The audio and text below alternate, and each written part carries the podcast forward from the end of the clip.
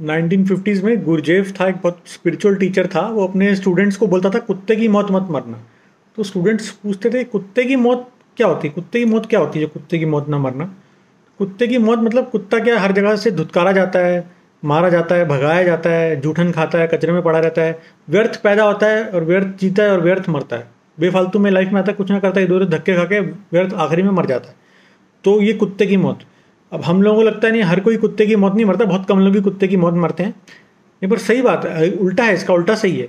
अधिकतर लोग कुत्ते की मौत ही मरते हैं। बहुत कम ही लोग ऐसे हैं जो कुत्ते की मौत नहीं मरते। अगर आप देखो, लोग यूँ व्यर्थ पैदा होते हैं, कोई लाइफ में पर्पस नहीं, कोई एम नहीं, कोई गोल नहीं, और मर जाते हैं। तो कुत्ते की मौत का मतलब यही होता है, व्यर्थ आप आए, जिए और व्यर्थ मर गए, बिना कुछ करे, बिना कुछ हासिल करे, बिना कोई लाइफ के पर्पस